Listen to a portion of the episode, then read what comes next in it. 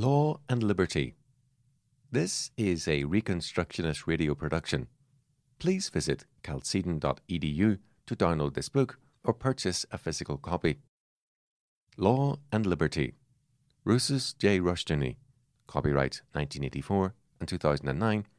Vallecito, California. 16. The Family and Inheritance.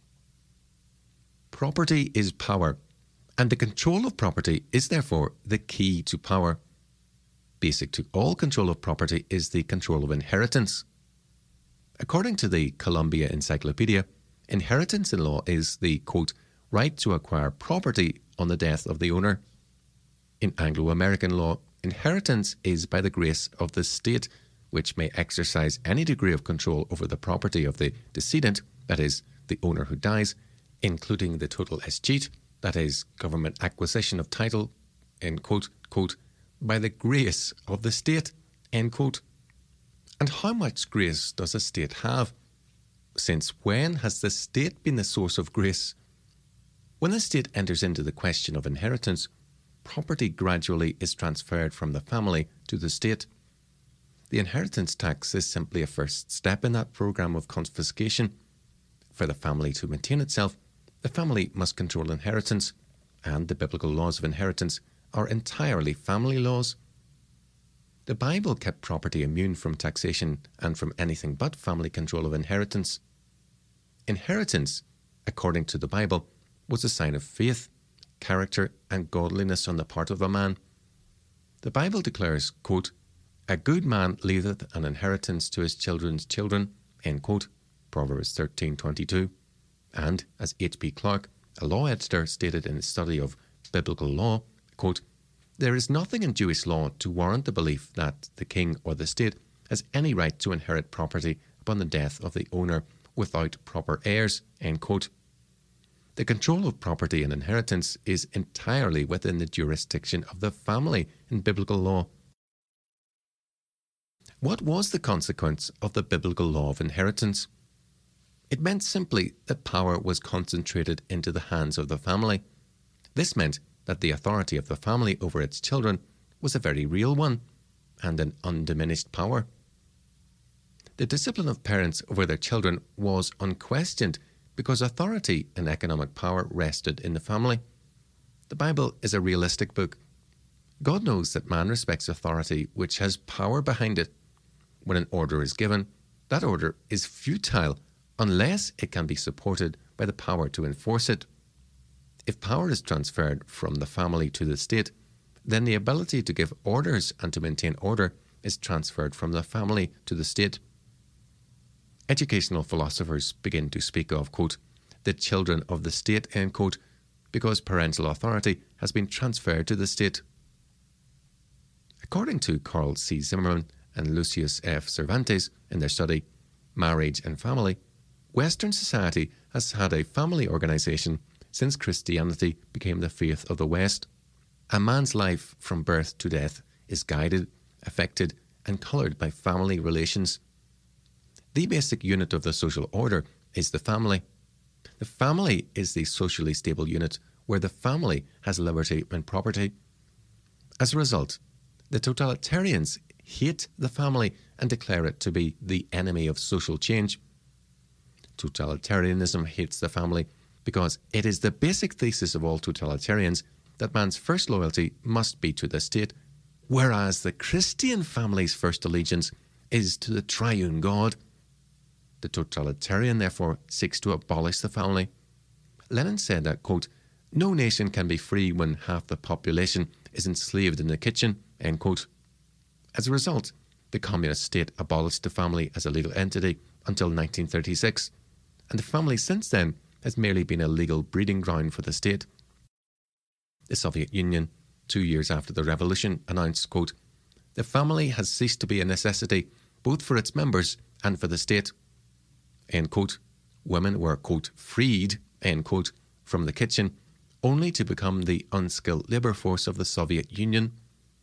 According to Zimmerman and Cervantes, among the means taken by the Soviet Union, quote, to abolish the family, end quote, were the following the forbidding of parents to give religious instruction to their children, the encouraging of children to denounce their parents, the abolishing of inheritance, the equalisation of the quote non registered marriage end quote with the registered one, the promulgation of three forms of common ménage contract for an indefinite period, for a definite period, for a single occasion.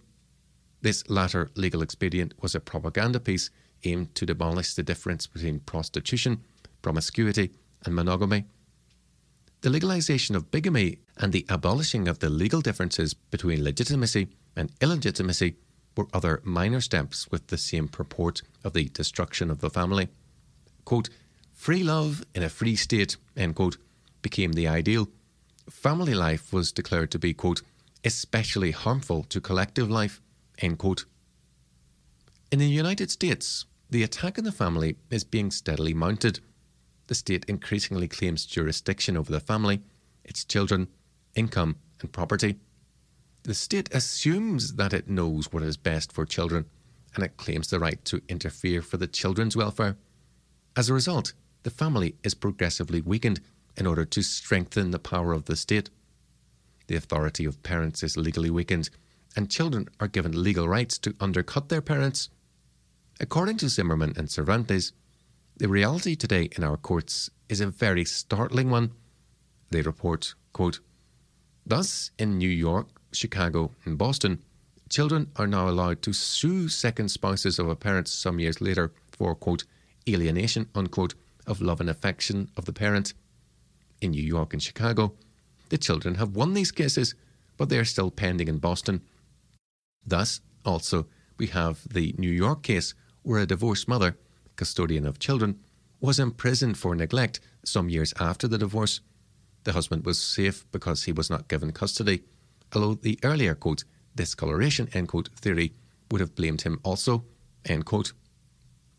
Such powers, when given to the child, are not for the child's welfare. They are destructive of the family and of the child, and the more the state legislates over the family, supposedly for its welfare, the more it destroys the family. No institution can long exist if it is not free. The more controlled an institution becomes, the less life it has. Its life and functions are transferred to the controlling agent, or they simply cease to be. How long would a club last if every act were controlled by the state? The life and authority of the family depends on the liberty of the family, and the economic expression of the family's independence is the right to private ownership of property and the right of inheritance. Now, where the family controls inheritance, it also controls marriage. This Friedrich Engels noted in his study of the origin of the family, private property, and the state. But the Bible long ago plainly recorded it. When Jacob became the heir, his father Isaac, quote, blessed him and charged him, and said unto him, Thou shalt not take a wife of the daughters of Canaan. End quote. Genesis 28 1. In other words, the father had the power to require a godly marriage because Isaac was leaving a sizable inheritance. He had a stake in the future, and because he had a stake in that future, he had a right to control it by requiring a godly marriage. This was legitimate and godly power. The Bible gives a great deal of space to laws of inheritance. Roger Sherman Galer, in his classification of biblical law, takes more than seven pages merely to list these laws. Where the father possesses private property and provides for his children's care and future and controls their inheritance, it is the authority of the father which governs the family. Where the state assumes the responsibility for the welfare and education of the children and assures them of future social security, it is the authority of the state which governs the children. Power over private property is authority. Power over private property is authority. Where the state controls property, income, and inheritance, power has been transferred to the state. Honour and authority go hand in hand, and where parents have authority, they are more readily honoured. The biblical law declares, quote, Honour thy father and thy mother, that thy days may be long upon the land which the Lord thy God giveth thee. End quote. Exodus 20 12. It is because God gave this law that he gave also the laws concerning private ownership of property and the right of inheritance. The two go hand in hand. God forbids adultery because he has ordained and established the family as the basic and central social unit of mankind, God therefore commands private ownership of property and private control of inheritance in order that the family may be maintained in its honour and authority. We do not honour the family or parents if we strip them of their powers. In fact, we are now being told that the family is obsolete. One prominent and influential churchman has said that the family is, like the tribe, a relic of the past. The tribe served its purpose and now is gone. The family, a great institution for its time, has also seen its day and must make way for a new structuring of society. The death of the family is therefore planned, and on every continent the executioners are at work. Together with the death of the family, the quote, death unquote, of God is also proclaimed, and we are assured that the new age has no need for God or the family. The menace and intensity of dedication of these hostile forces cannot be underestimated.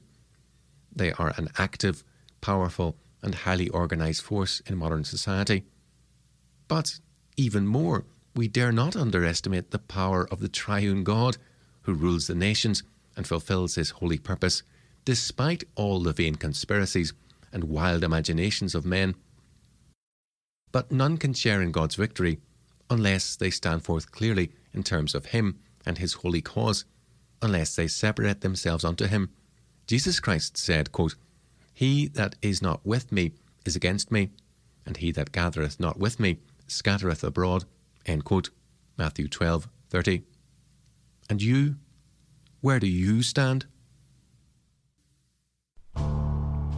The Reconstructionist Radio Podcast Network brings to you a complete lineup of podcasts where you will hear practical and tactical theology.